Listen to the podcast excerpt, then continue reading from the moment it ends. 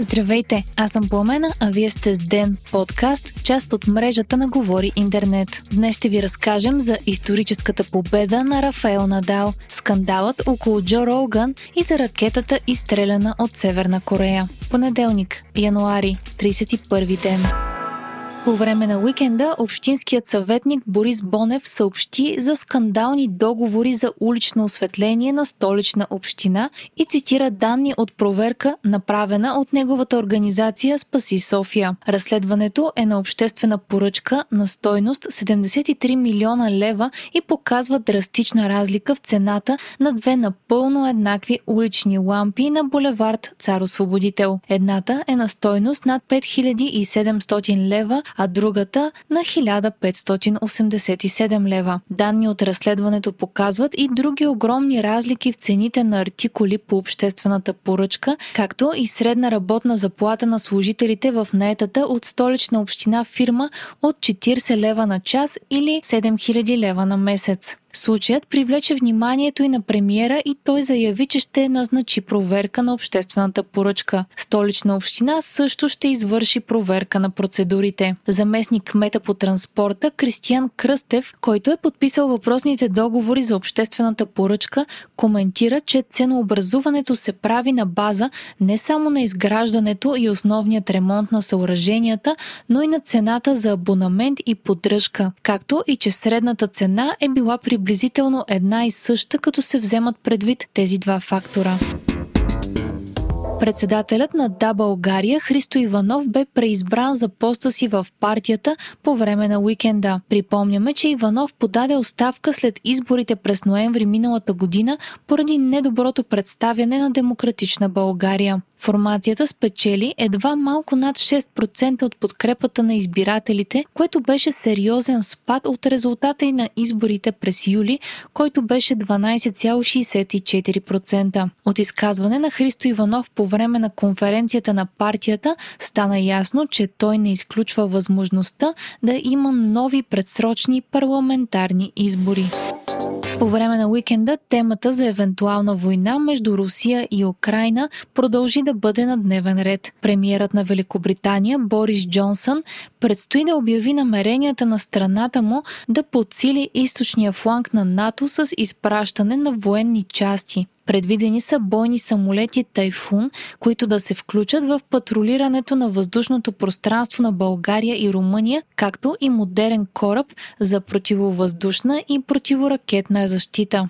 Боб Менендес, който оглавява Комисията за външна политика на САЩ, пък коментира, че действията на Запада спрямо Путин трябва да са решителни и да има сериозни последици за Русия, ако нападне Украина. Според Менендес има невероятна двупартийна решимост за подкрепа за Украина, пише Дневник, цитирайки интервю в CNN. Евентуалните економически мерки биха били насочени срещу руски банки, удар по економиката на страната и суверенния дълг според анализатори обаче, подобни мащабни мерки биха засегнали не само Русия, но и економиката на цяла Европа и дори могат да доведат до дестабилизация на световната економика. Още от деня. Водят се разговори за сформиране на нова лява партия. Това е заявила Майя Манолова. Лидерът на Изправи се БГ Ние идваме е потвърдила, че формацията й ще е част от новата платформа, но самата Манолова няма да е лицето на партията. Слуховете за проекта се засилиха след конгреса на БСП, на който оставката на Корнелия Нинова бе отхвърлена и тя запази поста си като лидер на социалистите. Според отцепници от БСП, сегашното състояние на партията е предпоставка за появата на нова лява формация. Северна Корея показа снимки, за които твърди, че са направени от нейна ракета в космоса, съобщава BBC. Пхенян днес е потвърдил, че снимките са от теста на Хвасонг, балистична ракета с среден обхват. Това е най-мощната ракета на държавата за последните 5 години, а на необичайните снимки от космоса се вижда корейският полуостров. Новината буди притеснения в световната общност, тъй като в пълния си капацитет ракетата може да достигне включително до американската територия Гуам. По данни на Япония и Южна Корея, двете страни разполагат с ракети ракети, които достигат максимално до 2000 км над морска височина.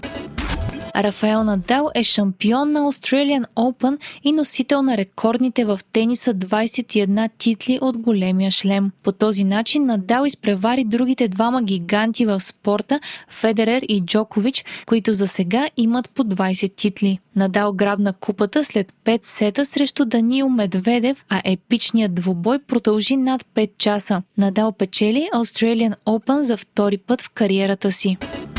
В последните две седмици напрежението около американският подкаст гигант Джо Роган се покачва. Двама артисти, Нил Янг и Джони Мичел, обявиха, че ще изтеглят музиката си от стриминг платформата Spotify поради разпространението на дезинформация относно COVID-пандемията в подкаста на Джо Роган The Joe Rogan Experience. Подкастът има безпредседентна слушаемост и огромно влияние. В момента The Joe Rogan Experience се излучва ексклюзивно в Spotify след историческа сделка за над 100 милиона долара от 2020 година. През 2015 година подкастът е слушан от повече от 11 милиона човека и имал 16 милиона сваляния на месец, а през април 2019 година Роган казва, че подкастът му има 190 милиона сваляния на месец. В момента всеки епизод се слуша средно от 11 милиона човека. Именно заради това традиционните медии и някои публични личности в САЩ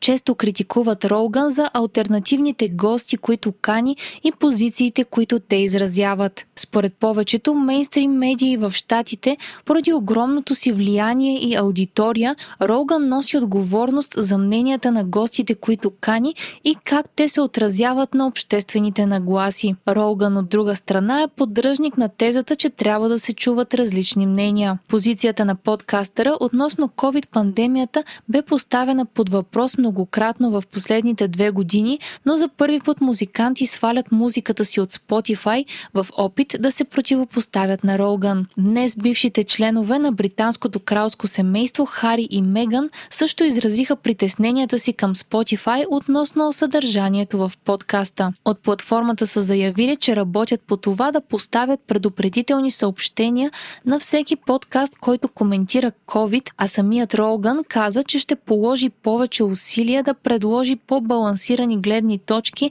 и мнения по темата в подкаста си. Този подкаст е подкрепен от MentorMate. Компанията е една от най-големите, които разработва специализирани софтуерни решения в България, правещи живота на милиони хора по целия свят по-добър. MentorMate е основан и ръководен от софтуерни инженери, които са създали гъвкава и автентична среда, без излишна бюрокрация. С други думи, в MentorMate може да имате кариера без бъгове. Те дават достъп до предизвикателни специализирани проекти и множество възможности за развитие и изява на хората, работещи при тях. Ако се чудите къде ще работите, всички свободни позиции в компанията са отворени за хибриден, дистанционен и контракторски модел на работа. MentorMate ви канят да откриете своята кариера без бъгове на адрес mentormate.careers или кликнете на линка в бележките на епизода.